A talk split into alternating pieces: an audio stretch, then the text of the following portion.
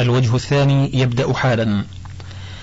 حكم رسول الله صلى الله عليه وسلم في من طلق دون الثلاث ثم راجعها بعد زوج أنها على بقية الطلاق.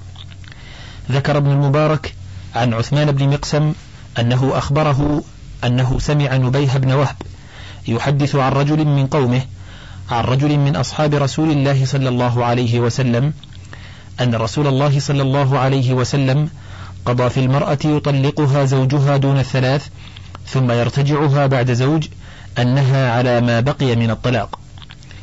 وهذا الأثر وإن كان فيه ضعيف ومجهول فعليه أكابر الصحابة كما ذكر عبد الرزاق في مصنفه عن مالك وابن عيينة عن الزهري عن ابن المسيب وحميد ابن عبد الرحمن وعبيد الله ابن عبد الله بن عتبة ابن مسعود وسليمان ابن يسار كلهم يقول سمعت أبا هريرة يقول سمعت عمر بن الخطاب يقول أيما امرأة طلقها زوجها تطليقة أو تطليقتين ثم تركها حتى تنكح زوجا غيره فيموت عنها أو يطلقها ثم ينكحها زوجها الأول فإنها عنده على ما بقي من طلاقها.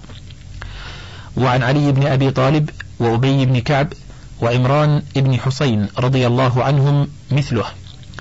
قال الإمام أحمد هذا قول الأكابر من أصحاب النبي صلى الله عليه وسلم. وقال ابن مسعود وابن عمر وابن عباس رضي الله عنهم تعود على الثلاث. قال ابن عباس رضي الله عنهما نكاح جديد وطلاق جديد. وذهب إلى القول الأول أهل الحديث فيهم أحمد والشافعي ومالك وذهب إلى الثاني أبو حنيفة هذا إذا أصابها الثاني. فإن لم يصبها فهي على ما بقي من طلاقها عند الجميع. وقال النخعي لم أسمع فيها اختلافا. ولو ثبت الحديث لكان فصل النزاع في المسألة. ولو اتفقت آثار الصحابة لكانت فصلا أيضا. وأما فقه المسألة فمتجاذب.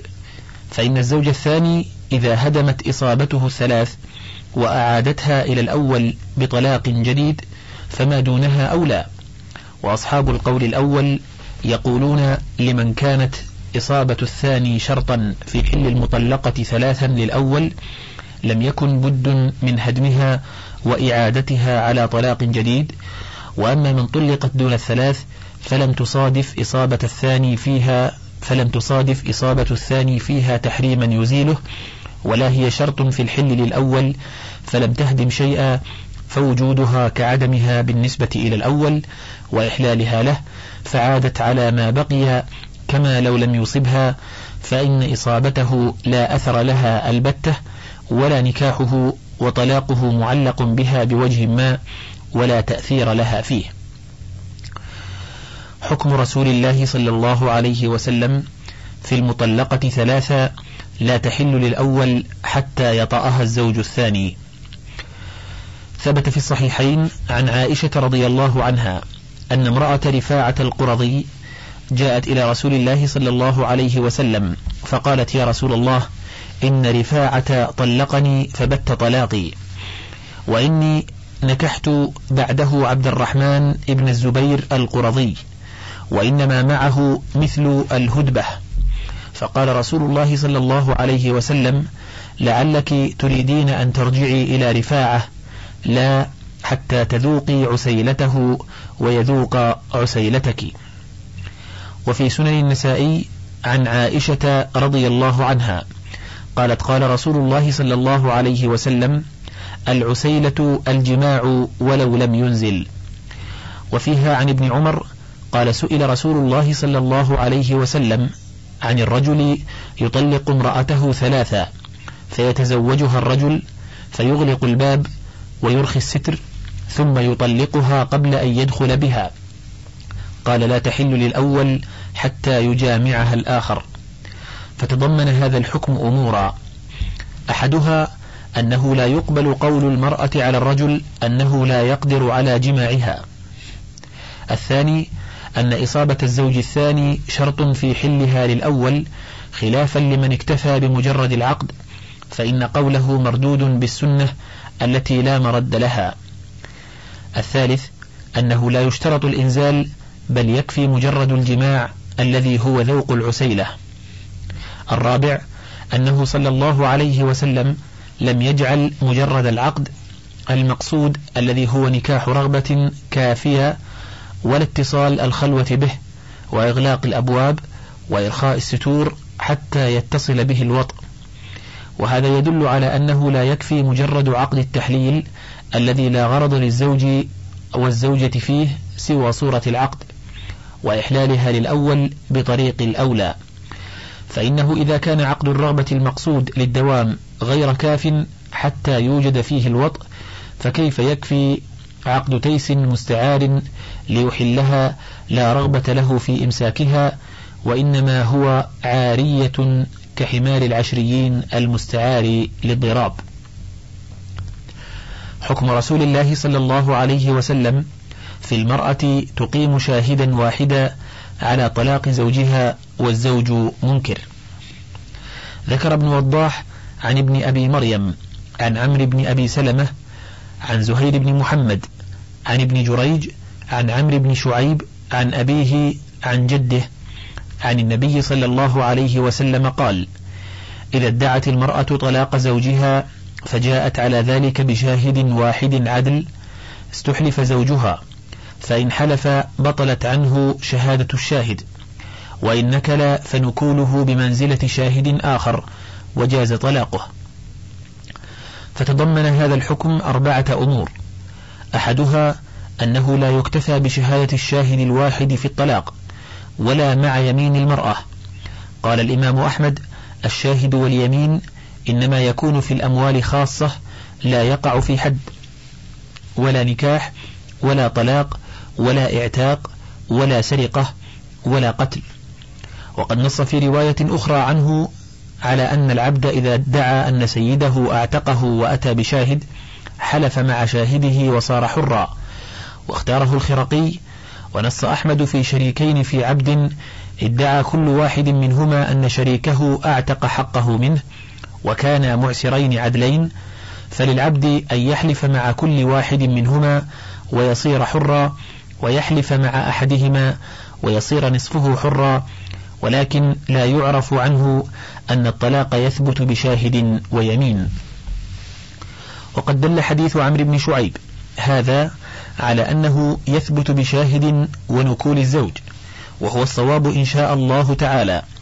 فإن حديث عمرو بن شعيب عن أبيه عن جده لا يعرف من أئمة الإسلام إلا من احتج به وبنى عليه وإن خالفه في بعض المواضع. وزهير بن محمد الراوي عن ابن جريج ثقة محتج به في الصحيحين. وعمر بن أبي سلمة هو أبو حفص التنيسي محتج به في الصحيحين أيضا. فمن احتج بحديث عمرو بن شعيب فهذا من أصح حديثه.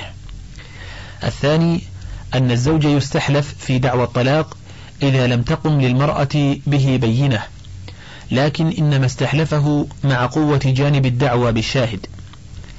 الثالث أنه يحكم في الطلاق بشاهد ونكول المدعى عليه وأحمد في إحدى الروايتين عنه يحكم بوقوعه بمجرد النكول من غير شاهد. فإذا ادعت المرأة على زوجها الطلاق وأحلفناه لها في إحدى الروايتين فنكل قضي عليه فإذا أقامت شاهدا واحدا ولم يحلف الزوج على عدم دعواها فالقضاء بالنكول عليه في هذه الصورة أقوى. وظاهر الحديث أنه لا يحكم على الزوج بالنكول إلا إذا أقامت المرأة شاهدا واحدا كما هو إحدى الروايتين عن مالك وأنه لا يحكم عليه بمجرد دعواها مع نكوله لكن من يقضي عليه به يقول النكول إما إقرار وإما بينة وكلاهما يحكم به ولكن ينتقد هذا عليه بالنكول في دعوى القصاص ويجاب بأن النكول بدل استغني به فيما يباح بالبدل وهو الأموال وحقوقها دون النكاح وتوابعه. الرابع أن النكول بمنزلة البينة. فلما أقامت شاهدا واحدا وهو شطر البينة كان النكول قائما مقام تمامها. ونحن نذكر مذاهب الناس في هذه المسألة. فقال أبو القاسم ابن الجلاب في تفريعه وإذا ادعت المرأة الطلاق على زوجها لم يحلف بدعواها فإن أقامت على ذلك شاهدا واحدا لم تحلف مع شاهدها ولم يثبت الطلاق على زوجها. وهذا الذي قاله لا يعلم فيه نزاع بين الأئمة الأربعة. قال ولكن يحلف لها زوجها فإن حلف برئ من دعواها قلت هذا فيه قولان للفقهاء وهما روايتان عن الإمام أحمد. إحداهما أنه يحلف لدعواها وهو مذهب الشافعي ومالك وأبي حنيفة. والثانية لا يحلف فإن قلنا لا يحلف فلا إشكال. وإن قلنا يحلف فنكل عن اليمين فهل يقضى عليه بطلاق زوجته بالنكول؟ فيه روايتان عن مالك.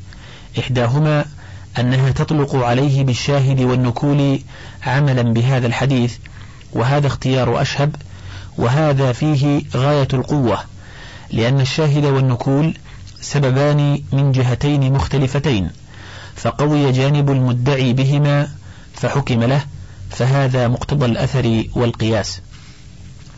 والرواية الثانية عنه أن الزوج إذا نكل عن اليمين حبس فإن طال حبسه ترك واختلفت الرواية عن الإمام أحمد هل يقضى بالنكول في دعوى المرأة الطلاق على روايتين ولا أثر عنده لإقامة الشاهد الواحد بل إذا ادعت عليه الطلاق ففيه روايتان في استحلافه فإن قلنا لا يستحلف لم يكن لدعواها أثر وإن قلنا يستحلف فأبى فهل يحكم عليه بالطلاق؟ فيه روايتان وسيأتي إن شاء الله تعالى الكلام في القضاء بالنكول وهل هو إقرار أو بدل أو قائم مقام البينة في موضعه من هذا الكتاب. حكم رسول الله صلى الله عليه وسلم في تخيير أزواجه بين المقام معه وبين مفارقتهن له. ثبت في الصحيحين عن عائشة رضي الله عنها قالت لما أمر رسول الله صلى الله عليه وسلم بتخيير أزواجه بدأ بي فقال إني ذاكر لك أمرا فلا عليك ألا تعجلي حتى تستأمري أبويك. قالت وقد علم أن أبوي لم يكونا ليأمراني بفراقه. ثم قرأ يا أيها النبي قل لأزواجك إن كنتن تردن الحياة الدنيا وزينتها فتعالين أمتعكن وأسرحكن سراحا جميلا وإن كنتن تردن الله ورسوله والدار الآخرة فإن الله أعد للمحسنات منكن أجرا عظيما. فقلت في هذا أستأمر أبوي فإني أريد الله ورسوله والدار الآخرة. قالت عائشة ثم فعل أزواج النبي صلى الله عليه وسلم مثل ما فعلت فلم يكن ذلك طلاقا. قال ربيعة وابن شهاب فاختارت واحدة منهن نفسها فذهبت وكانت ألبتة. قال ابن شهاب وكانت بدوية. قال عمرو بن شعيب وهي ابنة الضحاك العامرية رجعت إلى أهلها. وقال ابن حبيب قد كان دخل بها. انتهى. وقيل لم يدخل بها وكانت تلتقط بعد ذلك البعر وتقول أنا الشقية. واختلف الناس في هذا التخيير في موضعين. أحدهما في أي شيء كان والثاني في حكمه. فأما الأول فالذي عليه الجمهور أنه كان بين المقام معه والفراق. وذكر عبد الرزاق في مصنفه عن الحسن أن الله تعالى إنما خيرهن بين الدنيا والآخرة ولم يخيرهن في الطلاق وسياق القرآن وقول عائشة رضي الله عنها يرد قوله ولا ريب أنه سبحانه خيرهن بين الله ورسوله والدار الآخرة وبين الحياة الدنيا وزينتها وجعل موجب اختيارهن الله ورسوله والدار الآخرة المقام مع رسوله وموجب اختيارهن الدنيا وزينتها أن يمتعهن ويسرحهن سراحا جميلا وهو الطلاق بلا شك ولا نزاع. وأما اختلافهم في حكمه ففي موضعين أحدهما في حكم اختيار الزوج والثاني في حكم اختيار النفس. فأما الأول فالذي عليه معظم أصحاب النبي ونساؤه كلهن ومعظم الأمة أن من اختارت زوجها لم تطلق ولا يكون التخيير بمجرده طلاقا. صح ذلك عن عمر وابن مسعود وابن عباس وعائشة. قالت عائشة خيرنا رسول الله صلى الله عليه وسلم فاخترناه فلم نعده طلاقا. وعن أم سلمة وقريبة أختها وعبد الرحمن بن أبي بكر. وصح عن علي وزيد بن ثابت وجماعة من الصحابة أنها إن اختارت زوجها فهي طلقة رجعية وهو قول الحسن ورواية عن أحمد رواها عنه إسحاق بن منصور قال إن اختارت زوجها فواحدة يملك الرجعة وإن اختارت نفسها فثلاث. قال أبو بكر انفرد بهذا إسحاق بن منصور والعمل على ما رواه الجماعة. قال صاحب المغني ووجه هذا هذه الرواية أن التخيير كناية نوى بها الطلاق فوقع بمجردها كسائر كناياته. وهذا هو الذي صرحت به عائشة رضي الله عنها والحق معها بإنكاره ورده.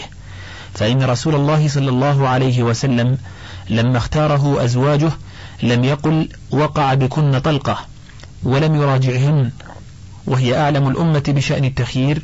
وقد صح عن عائشة رضي الله عنها أنها قالت لم يكن ذلك طلاقا وفي لفظ لم نعده طلاقا وفي لفظ خيرنا رسول الله صلى الله عليه وسلم أفكان طلاقا. والذي لحظه من قال إنها طلقة رجعية أن التخيير تمليك ولا تملك المرأة نفسها إلا وقد طلقت. فالتمليك مستلزم لوقوع الطلاق وهذا مبني على مقدمتين. إحداهما أن التخيير تمليك والثانية أن التمليك يستلزم وقوع الطلاق. وكلا المقدمتين ممنوعة فليس التخيير بتمليك ولو كان تمليكا لم يستلزم وقوع الطلاق قبل إيقاع من ملكه. فإن غاية أمره أن تملكه الزوجة كما كان الزوج يملكه فلا يقع بدون إيقاع من ملكه. ولو صح ما ذكروه لكان بائنا لأن الرجعية لا تملك نفسها. وقد اختلف الفقهاء في التخيير هل هو تمليك أو توكيل؟ أو بعضه تمليك وبعضه توكيل؟ أو هو تطليق منجز؟ أو لغو لا أثر له؟ البتة على مذاهب خمسة التفريق هو مذهب أحمد ومالك. قال أبو الخطاب في رؤوس المسائل هو تمليك يقف على القبول. وقال صاحب المغني فيه إذا قال أمرك بيدك أو اختاري فقالت قبلت لم يقع شيء لأن أمرك بيدك توكيل فقولها في جوابه قبلت ينصرف إلى قبول الوكالة فلم يقع شيء. كما لو قال لأجنبية أمر امرأتي بيدك فقالت قبلت. وقوله اختاري في معناه وكذلك إن قالت أخذت أمري نص عليهما أحمد في رواية إبراهيم ابن هانئ إذا قال لامرأته أمرك بيدك فقالت قبلت ليس بشيء حتى يتبين. وقال إذا قالت أخذت أمري ليس بشيء. قال إذا قالت قال لامرأته اختاري فقالت قبلت نفسي أو اخترت نفسي كان أبين انتهى. وفرق مالك بين اختاري وبين أمرك بيدك. فجعل أمرك بيدك تمليكا واختاري تخييرا لا تمليكا قال أصحابه وهو توكيل. وللشافعي قولان إحداهما أنه تمليك وهو الصحيح عند أصحابه والثاني أنه توكيل وهو القديم وقالت الحنفية تمليك وقال الحسن وجماعة من الصحابة هو تطليق تقع به واحدة منجزة وله رجعتها وهي رواية ابن منصور عن أحمد.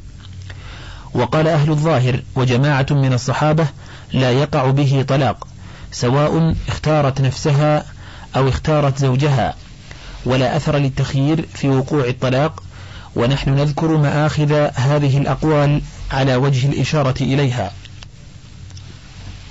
قال أصحاب التمليك لما كان البضع يعود إليها بعدما كان للزوج كان هذا حقيقة التمليك. قالوا وأيضا فالتوكيل يستلزم أهلية الوكيل لمباشرة ما وكل فيه. والمرأة ليست بأهل لإيقاع الطلاق. ولهذا لو وكل امرأة في طلاق زوجته لم يصح في أحد القولين لأنها لا تباشر الطلاق. والذين صححوه قالوا كما يصح أن يوكل رجلا في طلاق امرأته يصح أن يوكل امرأة في طلاقها. قالوا وأيضا فالتوكيل لا يعقل معناه ها هنا فإن الوكيل هو الذي يتصرف لموكله لا لنفسه. والمرأة ها هنا إنما تتصرف لنفسها ولحظها وهذا ينافي تصرف الوكيل. قال أصحاب التوكيل واللفظ لصاحب المغني وقولهم إنه توكيل لا يصح فإن الطلاق لا يصح تمليكه ولا ينتقل عن الزوج وإنما ينوب فيه غيره عنه فإذا استناب غيره فيه كان توكيلا لا غير. قالوا ولو كان تمليكا لكان مقتضاه انتقال الملك إليها في بضعها وهو محال فإنه لم يخرج عنها. ولهذا لو وطئت بشبهة كان المهر لها لا للزوج.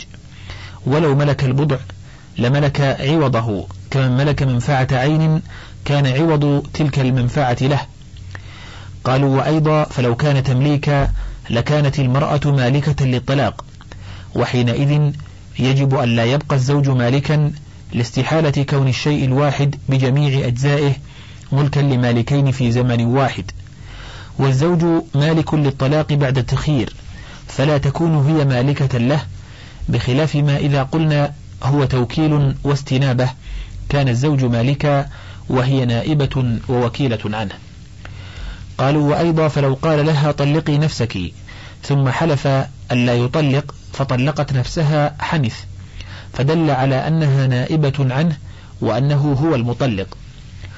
قالوا وأيضا فقولكم إنه تمليك إما أن تريدوا به أنه ملكها نفسها أو أنه ملكها أن تطلق. فإن أردتم الأول لزمكم أن يقع الطلاق بمجرد قولها قبلت لأنه أتى بما يقتضي خروج بضعها عن ملكه. واتصل به القبول وإن أردتم الثاني فهو معنى التوكيل وإن غيرت العبارة.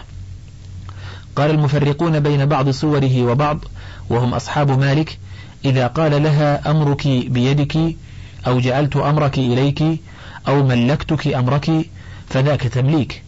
وإذا قال اختاري فهو تخيير قالوا والفرق بينهما حقيقة وحكما. أما الحقيقة فلأن اختاري لم يتضمن أكثر من تخييرها لم يملكها نفسها وإنما خيرها بين أمرين بخلاف قوله أمرك بيدك فإنه لا يكون بيدها إلا وهي مالكته. وأما الحكم فلأنه إذا قال لها أمرك بيدك وقالت أردت به واحدة فالقول قوله مع يمينه. وإذا قال اختاري فطلقت نفسها ثلاثة وقعت. ولو قال أردت واحدة إلا أن تكون غير مدخول بها فالقول قوله في إرادته الواحدة.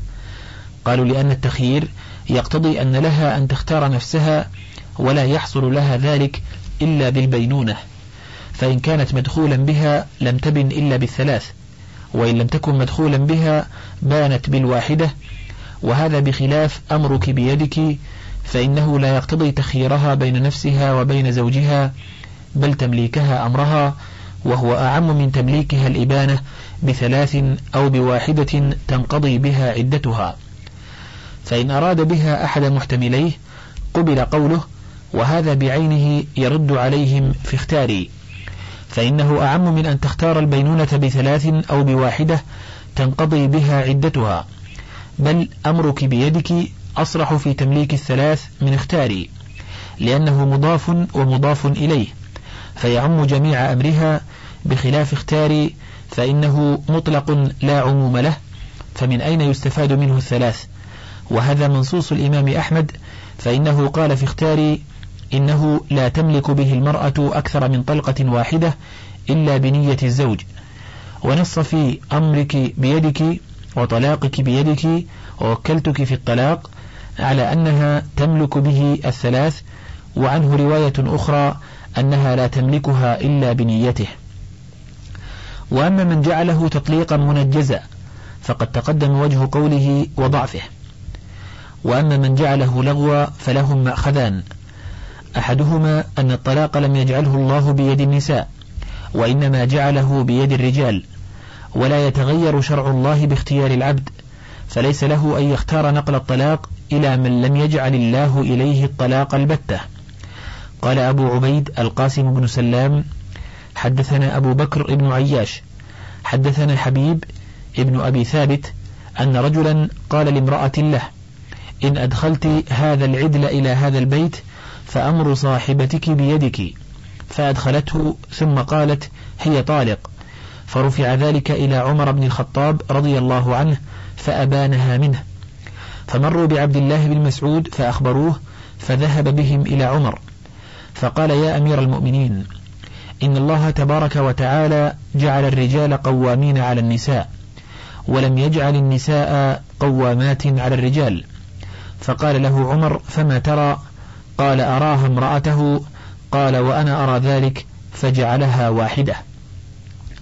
قلت يحتمل أنه جعلها واحدة بقول الزوج فأمر صاحبتك بيدك. ويكون كناية في الطلاق ويحتمل أنه جعلها واحدة بقول ضرتها هي طالق ولم يجعل للضرة إبانتها لئلا تكون هي القوامة على الزوج. فليس في هذا دليل لما ذهبت إليه هذه الفرقة بل هو حجة عليها. وقال أبو عبيد حدثنا عبد الغفار ابن داود عن ابن لهيعة عن يزيد بن أبي حبيب أن رميثة الفارسية كانت تحت محمد بن عبد الرحمن بن أبي بكر فملكها أمرها. فقالت أنت طالق ثلاث مرات. فقال عثمان ابن عفان أخطأت لا طلاق لها لأن المرأة لا تطلق. وهذا أيضا لا يدل لهذه الفرقة لأنه إنما لم يوقع الطلاق لأنها أضافته إلى غير محله وهو الزوج وهو لم يقل أنا منك طالق. وهذا نظير ما رواه عبد الرزاق. حدثنا ابن جريج أخبرني أبو الزبير أن مجاهدا أخبره أن رجلا جاء إلى ابن عباس رضي الله عنهما فقال ملكت امرأتي أمرها فطلقتني ثلاثا. فقال ابن عباس خطأ الله نوءها إنما الطلاق لك عليها وليس لها عليك. قال الأثرم سألت أبا عبد الله عن الرجل يقول لامرأته أمرك بيدك. فقال قال عثمان وعلي رضي الله عنهما القضاء ما قضت. قلت فإن قالت قد طلقت نفسي ثلاثا. قال القضاء ما قضت. قلت فإن قالت طلقتك ثلاثا. قال المرأة لا تطلق. واحتج بحديث ابن عباس رضي الله عنهما خطأ الله نوءها. ورواه عن وكيع عن شعبة عن الحكم عن ابن عباس رضي الله عنه في رجل جعل أمر امرأته في يدها فقالت قد طلقتك ثلاثا قال ابن عباس خطأ الله نوءها أفلا طلقت نفسها؟ قال أحمد صحف أبو مطر فقال خطأ الله فوها ولكن روى عبد الرزاق عن ابن جريج قال سألت عبد الله بن طاووس كيف كان أبوك يقول في رجل ملك امرأته أمرها أتملك أن تطلق نفسها أم لا؟ قال كان يقول ليس إلى النساء طلاق. فقلت له فكيف كان أبوك يقول في رجل ملك رجلا أمر امرأته أيملك الرجل أن يطلقها؟ قال لا. فهذا صريح من مذهب طاووس أنه لا يطلق إلا الزوج وأن تمليك الزوجة أمرها لغو وكذلك توكيله غيره في الطلاق. قال أبو محمد ابن حزم وهذا قول أبي سليمان وجميع أصحابنا. الحجة الثانية لهؤلاء. أن الله سبحانه إنما جعل أمر الطلاق إلى الزوج دون النساء لأنهن ناقصات عقل ودين والغالب عليهن السفة وتذهب بهن الشهوة والميل إلى الرجال كل مذهب. فلو جعل أمر الطلاق إليهن لم يستقم للرجال معهن أمر. وكان في ذلك ضرر عظيم بأزواجهن. فاقتضت حكمته ورحمته أنه لم يجعل بأيديهن شيئا من أمر الفراق. وجعله إلى الأزواج فلو جاز للأزواج نقل ذلك إليهن لناقض حكمة الله ورحمته ونظره للأزواج. قالوا والحديث إنما دل على التخيير فقط فإن اخترنا الله ورسوله والدار الآخرة كما وقع كن أزواجه بحالهن وإن اخترن أنفسهن متعهن وطلقهن هو بنفسه وهو السراح الجميل لأن اختيارهن لأنفسهن يكون هو نفس الطلاق وهذا في غاية الظهور كما ترى. قال هؤلاء والآثار عن الصحابة في ذلك مختلفة اختلافا شديدا. فصح عن عمر وابن مسعود وزيد بن ثابت في رجل جعل أمر امرأته بيدها فطلقت نفسها ثلاثا أنها طلقة واحدة رجعية. وصح عن عثمان رضي الله عنه أن القضاء ما قضت ورواه سعيد بن منصور عن ابن عمر وغيره عن, عن, عن ابن الزبير وصح عن علي وزيد وجماعة من الصحابة رضي الله عنهم أنها إن اختارت نفسها فواحدة بائنة وإن اختارت زوجها فواحدة رجعية. وصح عن بعض الصحابة أنها إن اختارت نفسها فثلاث بكل حال وروي عن ابن مسعود في من جعل أمر امرأته بيد آخر فطلقها فليس بشيء. قال أبو محمد ابن حزم وقد تقصينا من روينا عنه من الصحابة أنه يقع به الطلاق فلم يكونوا بين من صح عنه ومن لم يصح عنه إلا سبعة ثم اختلفوا وليس قول بعضهم أولى من قول بعض ولا أثر في شيء منها إلا ما رويناه من طريق النسائي أخبرنا نصر بن علي الجهضمي حدثنا سليمان بن حرب حدثنا حماد بن زيد قال قلت لأيوب السختياني هل علمت أحدا قال في أمرك بيدك إنها ثلاث غير الحسن؟ قال لا اللهم غفرا إلا ما حدثني به قتادة عن كثير مولى بن سمرة عن أبي سلمة عن أبي هريرة عن النبي صلى الله عليه وسلم قال ثلاث. قال أيوب فقلت كثيرا مولى ابن سمرة فسألته فلم يعرف فرجعت إلى قتادة فأخبرته فقال نسي.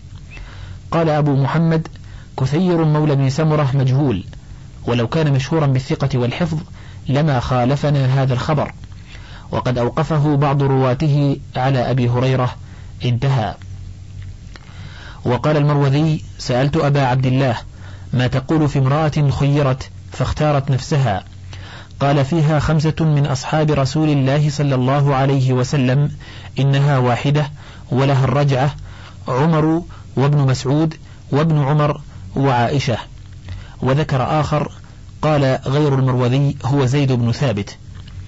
قال أبو محمد ومن خير امرأته فاختارت نفسها أو اختارت الطلاق أو اختارت زوجها أو لم تختر شيئا فكل ذلك لا شيء وكل ذلك سواء ولا تطلق بذلك ولا تحرم عليه ولا لشيء من ذلك حكم ولو كرر التخيير وكررت هي اختيار نفسها أو اختيار الطلاق ألف مرة وكذلك إن ملكها نفسها أو جعل أمرها بيدها ولا فرق ولا حجة في أحد دون رسول الله صلى الله عليه وسلم. وإذ لم يأتي في القرآن ولا عن رسول الله صلى الله عليه وسلم أن قول الرجل لامرأته أمرك بيدك أو قد ملكتك أمرك أو اختاري يوجب أن يكون طلاقا أو أن لها أن تطلق نفسها أو تختار طلاقا فلا يجوز أن يحرم على الرجل فرج فرج أباحه الله تعالى له ورسوله بأقوال لم يوجبها الله ولا رسوله صلى الله عليه وسلم وهذا في غاية البيان انتهى كلامه. قالوا واضطراب أقوال الموقعين وتناقضها ومعارضة بعضها لبعض يدل على فساد أصلها. ولو كان الأصل صحيحا لاضطردت فروعه ولم تتناقض ولم تختلف ونحن نشير إلى طرف من اختلافهم. فاختلفوا هل يقع الطلاق بمجرد التخيير أو لا يقع حتى تختار نفسها. على قولين تقدم حكايتهما ثم اختلف الذين لا يوقعونه بمجرد قوله أمرك بيدك. هل يختص اختيارها بالمجلس أو يكون في يدها ما لم يفسخ أو يطأ؟ على قولين. أحدهما أنه يتقيد بالمجلس وهذا قول أبي حنيفة والشافعي ومالك في إحدى الروايتين عنه. الثاني أنه في يدها أبدا حتى يفسخ أو يطأ وهذا قول أحمد وابن المنذر وأبي ثور والرواية الثانية عن مالك. ثم قال بعض أصحابه وذلك ما لم تطل حتى يتبين أنها تركته وذلك بأن يتعدى شهرين ثم اختلفوا هل عليها يمين أنها تركت أم لا على قولين. ثم اختلفوا إذا رجع الزوج فيما جعل إليها. فقال أحمد وإسحاق والأوزاعي والشعبي ومجاهد وعطاء له ذلك ويبطل خيارها. وقال مالك وأبو حنيفة والثوري والزهري ليس له الرجوع وللشافعية خلاف مبني على أنه توكيل فيملك الموكل الرجوع أو تمليك فلا يملكه. قال بعض أصحاب التمليك ولا يمتنع الرجوع وإن قلنا إنه تمليك لأنه لم يتصل به القبول فجاز الرجوع فيه كالهبة والبيع. واختلفوا فيما يلزم من اختيارها نفسها فقال أحمد والشافعي واحدة رجعية وهو قول ابن عمر وابن مسعود وابن عباس واختاره أبو عبيد وإسحاق وعن علي واحدة بائنة وهو قول أبي حنيفة وعن زيد بن ثابت ثلاث وهو قول الليث وقال مالك إن كانت مدخولا بها فثلاث وإن كانت غير مدخول بها قبل منه دعوى الواحدة. واختلفوا هل يفتقر قوله أمرك بيدك إلى نية أم لا؟ فقال أحمد والشافعي وأبو حنيفة يفتقر إلى نية وقال مالك لا يفتقر إلى نية. واختلفوا هل يفتقر وقوع الطلاق إلى نية المرأة إذا قالت اخترت نفسي أو فسخت نكاحك؟ فقال أبو حنيفة لا يفتقر وقوع الطلاق إلى نيتها إذا نوى الزوج. وقال أحمد والشافعي لا بد من نيتها إذا اختارت بالكناية. ثم قال أصحاب مالك إن قالت اخترت نفسي أو قبلت نفسي لزم الطلاق ولو قالت لم أرده وإن قالت قبلت أمري سئلت عما أرادت فإن أرادت الطلاق كان طلاقا وإن لم ترده لم يكن طلاقا. ثم قال مالك إن قال لها أمرك بيدك وقال قصدت طلقة واحدة فالقول قوله مع يمينه. وإن لم تكن له نية فله أن يوقع ما شاء. وإذا قال اختاري وقال أردت واحدة فاختارت نفسها طلقت ثلاثة ولا يقبل قوله. ثم ها هنا فروع كثيرة مضطربة غاية الاضطراب. لا دليل عليها من كتاب ولا سنة ولا إجماع والزوجة زوجته حتى يقوم دليل على زوال عصمته عنها. قالوا ولم يجعل الله إلى النساء شيئا من النكاح ولا من الطلاق وإنما جعل ذلك إلى الرجال وقد جعل الله سبحانه الرجال قوامين على النساء إن شاءوا أمسكوا وإن شاءوا طلقوا فلا يجوز للرجل أن يجعل المرأة قوامة عليه إن شاءت أمسكت وإن شاءت طلقت. قالوا ولو أجمع أصحاب رسول الله صلى الله عليه وسلم على شيء لم نعتد إجماعهم ولكن اختلفوا. فطلبنا الحجة لأقوالهم من غيرها فلم نجد الحجة تقوم إلا على هذا القول وإن كان من روي عنه قد روي عنه خلافه أيضا. وقد أبطل من ادعى الإجماع في ذلك فالنزاع ثابت بين الصحابة والتابعين كما حكيناه. والحجة لا تقوم بالخلاف.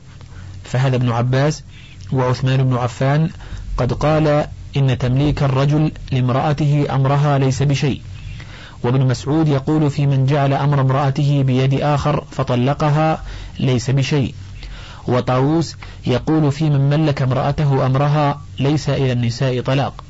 ويقول في من ملك رجلا أمر امرأته أيملك الرجل أن يطلقها؟ قال لا. قلت أما المنقول عن طاووس فصحيح صريح لا مطعن فيه سندا وصراحة.